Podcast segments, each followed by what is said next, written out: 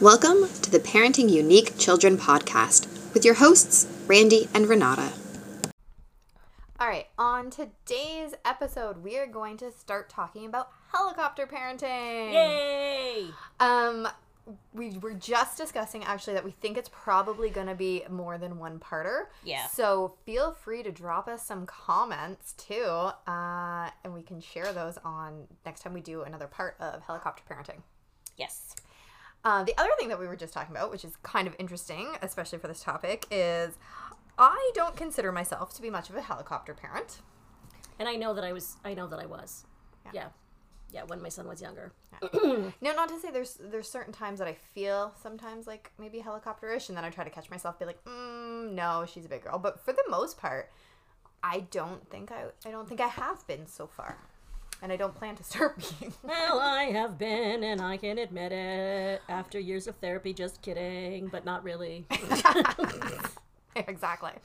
So this should be a pretty interesting topic. So of course we are going to share research, not just our lovely life stories, although those are so much fun. I know.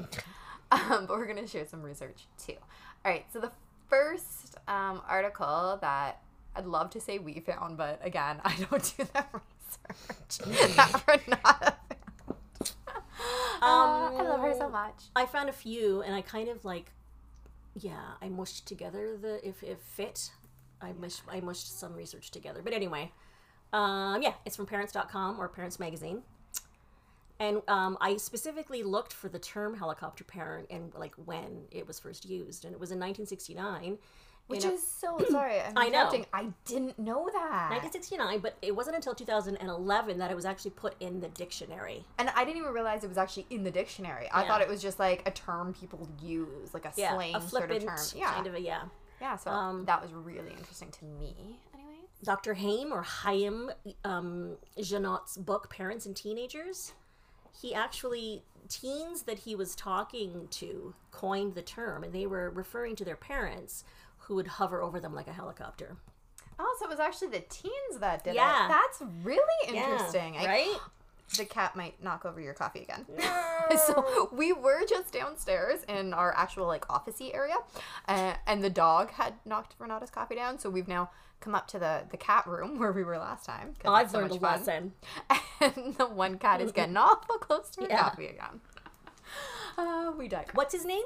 Neo, And he's got three legs. He's so cute. yes, because no matter, and this is you know in life, no matter what the disability might be, everyone deserves to be loved, Mm-hmm. even cute little adorable kitty cats. Yeah. um, anyways, back to helicopter parenting. Um, did you want to continue what you were saying as I interrupted you Um, rudely? Um, so helicopter parenting, what does it mean? It just, uh, I think we all probably know. We all probably know like the, the pejorative or the negative um, reference to it.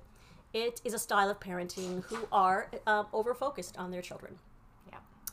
And I think we said this before with the bad parenting podcast, right? Where you have to have your own life. Yes. a lot of and this is maybe presumptuous of me but a lot of helicopter parents that i've seen helicoptering um, they don't seem to have their own life They're their life over-involved. is their child yeah. right so those two things kind of go hand in hand it seems Uh, Yep. I think that as as we go through this research, um, a lot of what we said in our last co- uh, podcast episode is sort of confirmed. sort Yeah. of. Yeah. i think so This is a bunch of professionals though saying it. yeah not just us Not just us. um man sometimes i wish i was a professional seems like i'd make a lot more money Yeah. other than our free Yeah. podcast Yeah. but I love it. It's so much fun. Anyways, um, so the author of Anxiety Disorders, The Go To Guide, which is a really awesome name of a book, I think. I love it. Um, it was Carolyn, I don't know how to say her last name. Carolyn Day- Deitch. Deitch. Uh, she's got a PhD. Anyway, she says that they typically take too much responsibility for their children's experiences and specifically their successes or failures. They're the type of parents who would be super quiet. You would never hear of a, in quotation mark, failure of their children, um, but they would be super exuberant about their perceived successes. Yeah. You would hear everything about. Yeah. And my guess is that they would be that parent Somebody's home. I can hear the dogs. I don't know if you guys can. I can. Um, but they would be the parent that we talked about before that would say, "We did this," Yes. and taking control of their like being part Yeah. of their child's successes. Yeah. Which we, we've already talked about that. So if you missed that, go back to the bad parenting. I think that was in part two. but I, think might it be was, yeah. wrong. So just listen to all of it. Listen to all of it because we're awesome. exactly. um, but yeah, those are the parents that are look at what we won, look at what we did. No, your child did that, not we. Yeah.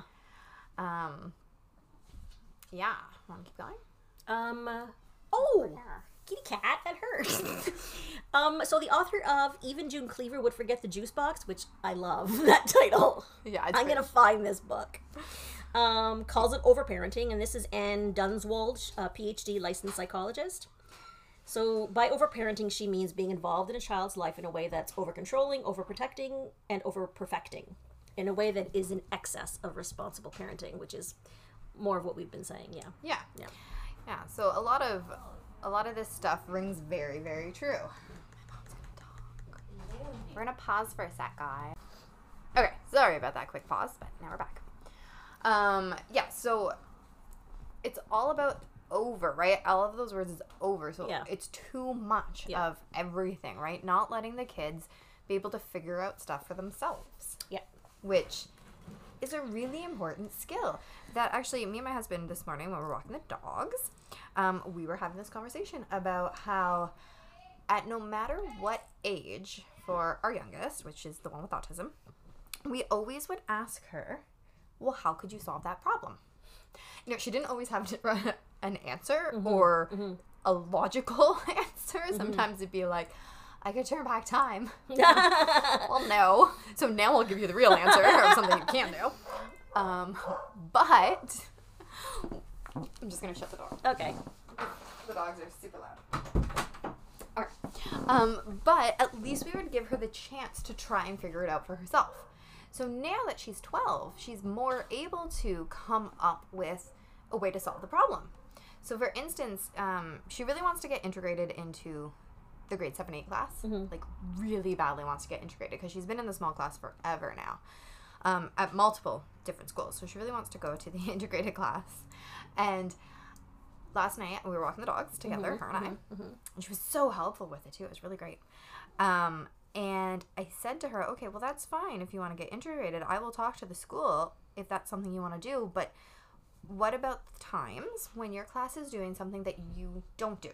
So, for instance, she's been exempt from French since grade 4 um, when she would have started French. They did try; she did try to do French, but it was just it was too overwhelming. She struggles enough with English Yeah. that trying to learn French was just it was too much. Um, it was very overwhelming the class and all that. So she was exempt from it. Well, there's no way in grade seven now she can just jump into the grade seven French class. Yeah. So I said, so what are you going to do during that time? And she actually she thought for a second, and she says, well, then I can go to the special needs class during that time. I was like, that's perfect That's great. right Yeah. that's a Yeah. great way to Yeah. problem solve Yeah. is then she can go back to the other class where it's smaller she can take her break that kind of thing so giving kids a chance even if they have neurodiversity doesn't mean that you're not going to come up with an answer give them a chance Yeah. right Mm-hmm. I, I always see people or, or like see posts or hear people say just because a kid is nonverbal doesn't mean they don't hear you Right. it doesn't mean they don't have anything to say. Granted, my child, she's completely verbal, but the sentiment is there. Yeah. Just because it seems like she might not have the answer doesn't mean that she doesn't, given the chance to think of one herself. Right. That's a really good point. Really, So- really good point. Yeah. Um, so moving on with some more research here. This is pretty interesting, actually. Helicopter parenting can apply at any age. Yeah. I think we tend to think of it more um, as being with younger children, Yeah. but it can happen with high school or college age students. Yeah. Um, so, take for example, a parent who does something that the child is capable of doing alone, like calling and talking to high school teachers or um, a professor. Yee. Yeah, like if you're in college, your mommy or daddy should not be calling. Yeah, yeah. Yeah, and that actually another life example. See, I'm full of them. I love it. Um, I hope you guys like it too. but so for my oldest, um, the neurotypical one, she really struggles a lot with this one teacher in particular in high school. So she's in grade 10. She had this teacher in grade 9 and she it was an English tre- teacher. So she does have a learning disability. I say neurotypical because she doesn't have the developmental stuff, but she does have a learning disability with her um, English, right? So she does have like the Google Docs read to write and stuff. Not that she really uses it. I No. don't think and she doesn't want to be different, so she doesn't really tend to use it at school. Although she does um, use her phone a lot for writing, like not for screwing around in class, which I'm sure they probably do that too. But a lot of her teachers have this stuff on um, like Google Docs, so she does a lot of the typing on her phone because she can actually type faster on her phone than on a With keyboard two thumbs. nowadays. That's hilarious. So yeah. so she uses her phone a lot, which is actually, I'm going to digress here a moment, but it's actually interesting because have you heard all the new Doug Ford changes that Yeah. are coming? Yeah. And one of them is um, to ban cell phones in class. Yes. That'll be interesting. It'll be very interesting. And then, so I was listening to that, and then it also says, but teachers will have the ultimate last say if they would like to let them use them. I'm pretty sure now. Try not to get political on this podcast, all right? So don't like shoot me here, guys.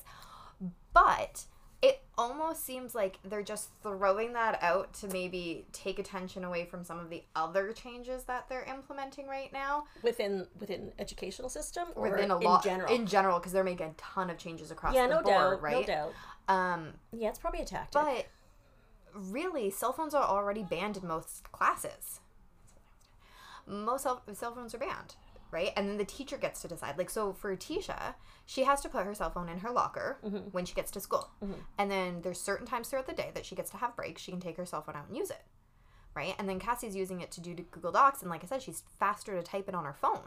So this whole the government saying it's banned just let the teachers decide they're already deciding for themselves right now Yeah. so it's kind of kind of weird so anyways i digress well, it- yeah, yeah. But it seems strange that the that the government would focus on such a relatively small thing. Um, yeah well it's to take the, make it a political thing. You're right. yeah i think it's just to take a tactic. away from all the other Yeah. changes especially in education they're doing right now anyways so as to not get any more political because it's not a political podcast um, with this teacher in particular with her english teacher she struggled so much last year so this year she saw that she had him again and instead of us calling the school and I almost asked who it complaining, was. Who is it? Never mind. no, no, I'm not gonna say. Um, but instead of us calling the school to be like, well, put her in another class, yeah. we said to her, what? How do you want to do this? Right? Because you're not always gonna like your boss. We've always equated teachers to being your boss. Yeah. Right? And the kids have really understood that that you're not gonna like your boss, so you may not like your teacher, but you still gotta suck it up and do school. Yeah. So she said that she talked to the, the guidance counselor herself and discussed that she may sometimes need to use the resource room during that period. She'll still do her work, but it's a way to compensate against that, you know, issue that instead of getting in a fight with the teacher or something. And again, the child is problem solving for themselves when Yeah. given the chance. I am not about to call the school and be like, give her a different teacher. Yeah. Like I no, right? And not to say that we shouldn't call the school and have our kids back. There's definitely been times that I've called and been like, "Okay, look, you need to make an It's a accommodation fine right now." line, right? It's a fine line, particularly when you have a child who has a learning disability or a cognitive impairment or something. Exactly. It's a very fine line between helicoptering and just parenting. exactly. So you got to figure it out for yourself. Yeah. There's no Yeah. there's nothing we can tell you that is going to be the be all and end all.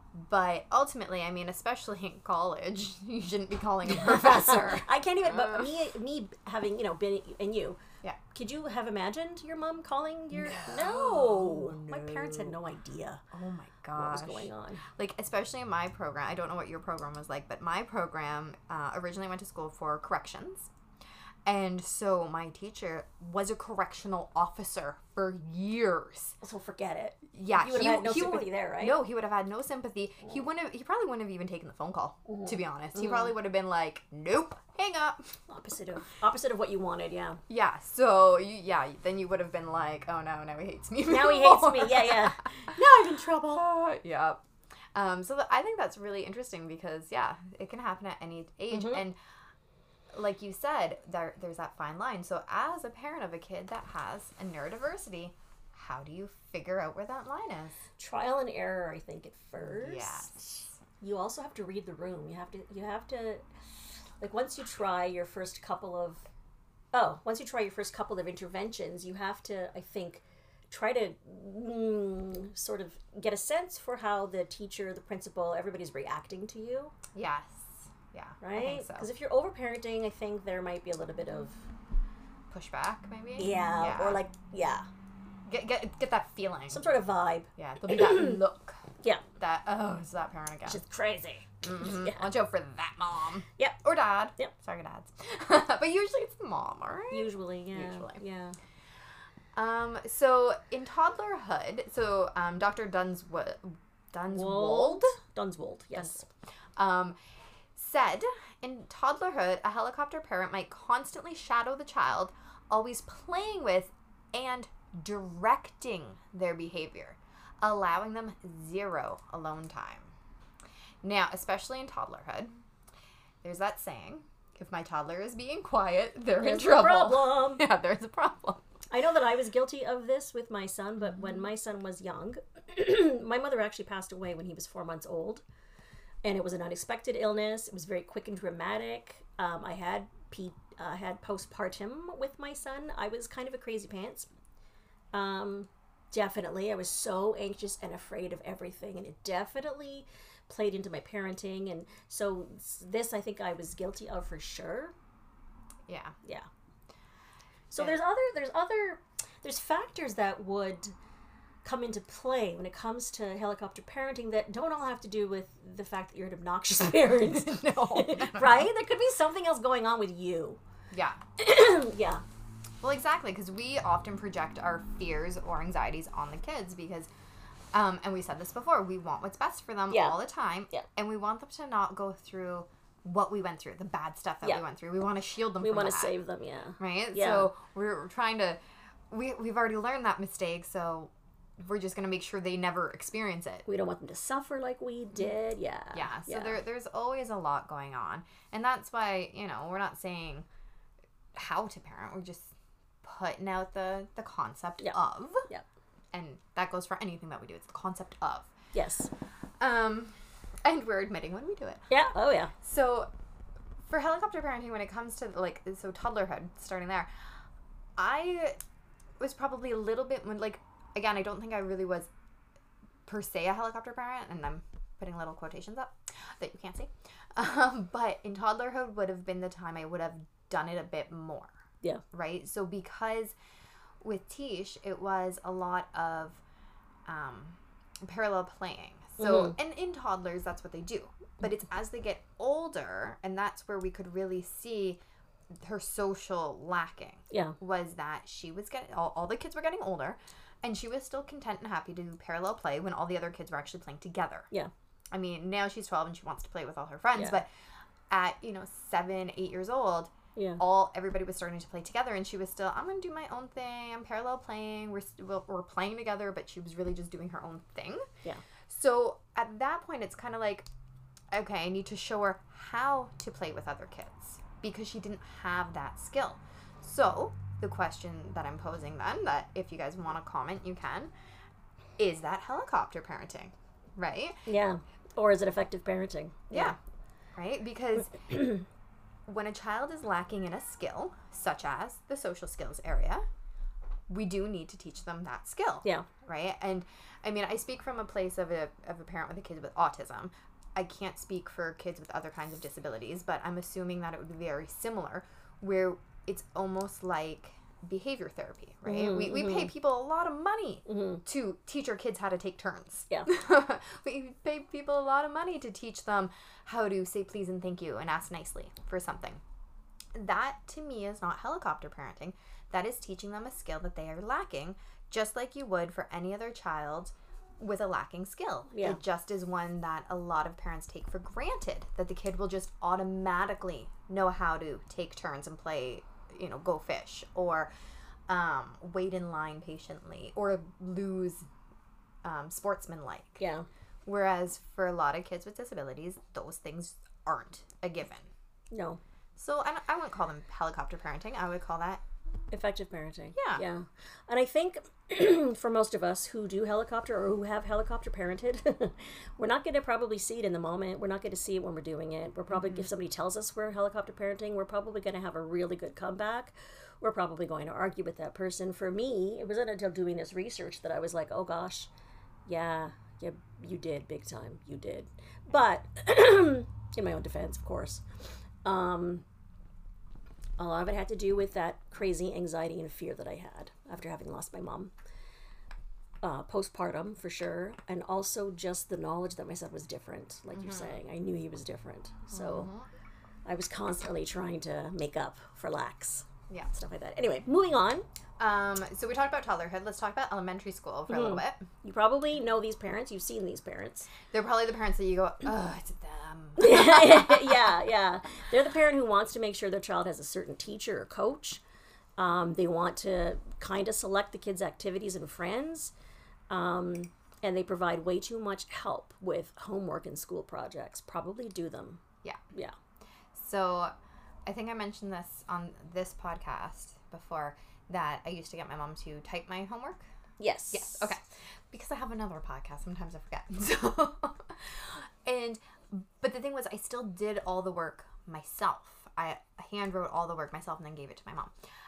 At the same time, um, as a parent now, I probably would have looked at my kid and go, "There's the computer. Go type it yourself." But did you have one? I thought you didn't have one. no, we had one. It was just like it wasn't connected to any internet, anything like that. It was like from the Okay. 80s. All right. Um, Did you have like a dot matrix printer? The- Yes, that- that- yes, that- and the paper you had to like take off the sides. Yeah, because it had all yeah, the yeah. little hole- So did I. Th- that yeah, was my university computer. That's funny as hell. yeah, My, but, dad, my dad still has it. yeah, but when I was younger, that was definitely not the kind of computer most of my parents had. We, we still had DOS Mm. on the Mm-hmm, computer, right? So that was not the type of computer. not hip. mo- Yeah, Yeah. M- most you know, Did you have a 90s, printer? 2000s. Did you have the printer? Yeah, but just just that one, like you said, went and you had to like take off the sides of it, and it was all um perforated. Yes. yes, yes. So it wasn't Those were like the days, my friends. yes, it wasn't the typical one that you would have seen in you know mid '90s, late '90s, and we didn't have no internet. um, but yeah, so just helping out with your kids. Where where do you draw that line of Yeah. of helping with homework now? Sometimes teachers give too much homework Yep. sometimes they give not enough. Um, Tisha's never had homework. Um, that's due to most of the classes that she's on, which was another thing we talked about while walking the dogs yesterday. Was well, in a regular class, you're probably gonna have homework. Mm-hmm. I know. All right. She really, she really wants to do Really, it. she really Mm-hmm. Yeah. does. Yeah. Um, and I think a big thing when you were saying that is trying to select the child's friends, that's the one I struggle with. Really? Yes. I just wanted my son to have friends. Well, for, for, for a long time, it was just I wanted her to have friends. yeah. But now that she's getting older and some of her friends are kind of bad influences, You're like, now I I'm know like, that's no, you any can't be parent's friends. dilemma. It eh? really is. So there's this one boy in particular in her class that um, she's not allowed to go over to his house. Because ultimately, I, I know I cannot tell her not be friends with him because Yeah. then she's going to look at me and tell me to F off. Yeah. But I can tell her that she can't go to his house because the one time she did go to his house, I called, made sure his parents were home, and then afterwards found out that they went out within 10 minutes of me having dropped her off. So they were alone, the kids? Yep, they were alone. They went and walked by the railroad tracks by themselves at like six o'clock at night in the winter, so it was That's dark. awesome. It's great. Yeah, so after I found that out, I was like, nope, not going back there. Not gonna happen. Nope. Um, so I really struggle with that one because I want her to have friends because it's not Yeah. the easiest thing Yeah. to make or to keep the friend. But if the friend is not going to be a good influence, Yeah. oh, that, that one's hard for me. That Yeah. one's so hard for me because I, I want her to make good choices and I know I need to let her to make those choices herself. Could you but- talk to her about, like, d- have you said? Um, Well, she knows why she can't go she there. knows why. Okay. Yeah. oh, yeah. I'm very, very. That's open with probably her all that why. I would do. Yeah. I would Yeah. just say. And then I just try to remind her about the other friends that she has from daycare Yeah. and stuff. And I know those parents. And even actually, that one other friend who she seems like a really, really nice girl. Um, she wanted this friend, it's a girl from her class. She's uh, two years younger than Tisha. And I told her, okay, well, I don't. I don't know her. I don't know her parents. So if she wants to come here, that's okay. But I don't want you going to her house until I've met her parents. Well, her parents said the same thing. so it was Aw. also like, oh, I like you. That's perfect. Um, so we actually met up at a Tim Hortons Mm-hmm. so that we could all meet each other, and me and her mom would feel comfortable going to each other's houses.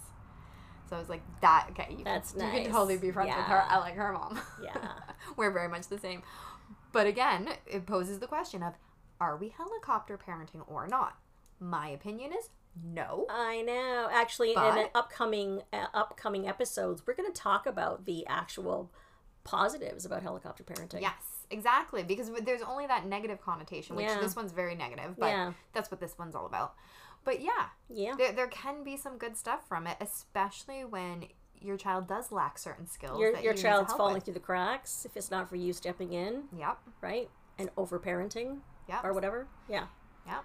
All right, so we have four common triggers for why helicopter parenting happens. And then after that, we'll have to say goodbye on this one simply because we're coming close to the oh, we time are. already. Okay, I know. so let's kind of rush through this. Yeah. So the first one is fear of dire consequences, which we've actually touched on. Yeah, I think we touched on a lot of them. So. Um, We did, we did actually. Low grades, not making the team, whatever. Dr. Uh, Deborah Gilboa, a founder of AskDrD.com, says many of the consequences parents are trying to prevent unhappiness, struggle, not excelling, are great teachers for kids and not actually life threatening. It just feels that way. Yes. Mm-hmm. And I think we've definitely touched on that Yeah. a lot. That sometimes we need to breathe through our insecurities and let the child struggle a little. Not not to say struggle a lot, but struggle that little bit. Yeah. Go through the ups and downs that is life that teaches us our Yeah. good lessons and that's how we learn to problem solve. Yeah. Um, so the second one here, feelings of anxiety, which Renata definitely touched on a lot, which was awesome, and we say thank you for sharing your truth about that one. Yeah, you're welcome. Actually, what the doctor says here, yeah. Yeah, so I'll, I'll just read it, Yeah. but basically we she said it. Worry says Dr. Deitch. Deitch. Uh, yeah, we're going to totally botch every name all the time. but- so worry can drive parents to take control in the belief that they can keep their child from um, ever being hurt or disappointed. Yeah. We can't. Right, right? no. Like that's the bottom line in life. There's going to be times that we're hurt, we're disappointed. And the other thing too is if you've ne- if you've never been disappointed, then when you are disappointed, it may hit How are you, you harder. going to handle that? Yeah. How's that going to be? Yeah. Right. Um, number three, overcompensation. Adults who felt unloved, neglected, or ignored as children can overcompensate with their own children. Excessive attention and monitoring are attempts to remedy a deficiency that parents felt in their own upbringing. And for me, um, that's definitely true. I was the f- I was the youngest of four in a traditional a traditional Italian household, and my mother wa- had actually was had, had been the third of eight. Oh wow. And so in her family, the eldest took care of the youngest, and the, the mother just did like my mom was a stay at home mom, but she managed that house. Like Yeah. she, the house was always clean, laundry, cooking, like it was all done all the time. And so she, I think she assumed that um, my older siblings were parenting me, and the truth was was that I was pretty much invisible. yeah. Mm, yeah. So that's another another reason why I think I uh, overcompensated. Could Yeah. be. Yeah. Um and the last one here, peer pressure from other parents. that's a big one. Right. Mm-hmm. It's an interesting one for me. Yeah. So, uh, so again, Dr. Deitch says that sometimes when we observe other parents overparenting or being helicopter parents, it will pressure us to do the same. We can easily feel that. I gotta scroll. Sorry, guys. We can easily feel that if we don't immerse ourselves in our children's lives, we are bad parents. Guilt is a large component in this dynamic. I could totally see me falling for that too when my son was younger. Like, oh my gosh, she's doing that. I should too. I can see that. And I'm the opposite because I've been I've always been very self-assured with myself. Yeah. Um, even when my insides feel like they're going to explode because I'm not self assured, on the outside, It appears. it appears that way because I have to be perfect. Mm-hmm. And this is a whole other issue that I'm working through with my own therapist Mm. because we don't have to be perfect all the time. But in my mind, I have to be perfect all the time. So if I don't have the perfect answer, I just don't answer. So when somebody else is parenting and I'm like, mm, what the hell are you doing? Right? Yeah. I, I don't feel that guilt to do it. I actually, instead, I do the opposite where in my head, I'm like, oh, they're stupid parents. They're horrible parents. Why are they? They shouldn't be doing that. They should be doing it my way. Like, Yeah. and, that's, and there's no truth to that, Yeah. like at all, Yeah. right? Other than my crazy insecurities of myself, really. But so I'm the opposite, where I am like, oh, why are they doing that? No. But it can go both ways, and that's just it. We need to admit our faults in order to grow from them and learn from them and move on, Yeah. right? Absolutely. Um, so that is about all the time we have on this Mhm, podcast mhm. So for this our episode. our next um we're going to continue with this topic. yes, at some point uh, we will never guarantee. Yeah. when. We're going to talk about the consequences of helicopter parenting and should we touch on the positives and the negatives? of Yeah, for that? sure, Okay, 'cause so we- that's we what we'll should do have next time, time. Yeah. Yeah. Um, and then, of course, as always, if you would like to share your stories or have any questions for us, you can send them to empowermentcoaches at gmail.com. Um, as well as if you use the Anchor app, you can leave us voice messages, which we can then either answer, play on the podcast, which would be so cool. But that would be fun. I've never done Yeah. that before, but it'd Yeah. be really cool to, to test it out. Um, and follow us on Twitter, Instagram, and Facebook, Mm-hmm. our two empowerment coaches. Mhm. All right. That's it. Bye. Thanks for joining us.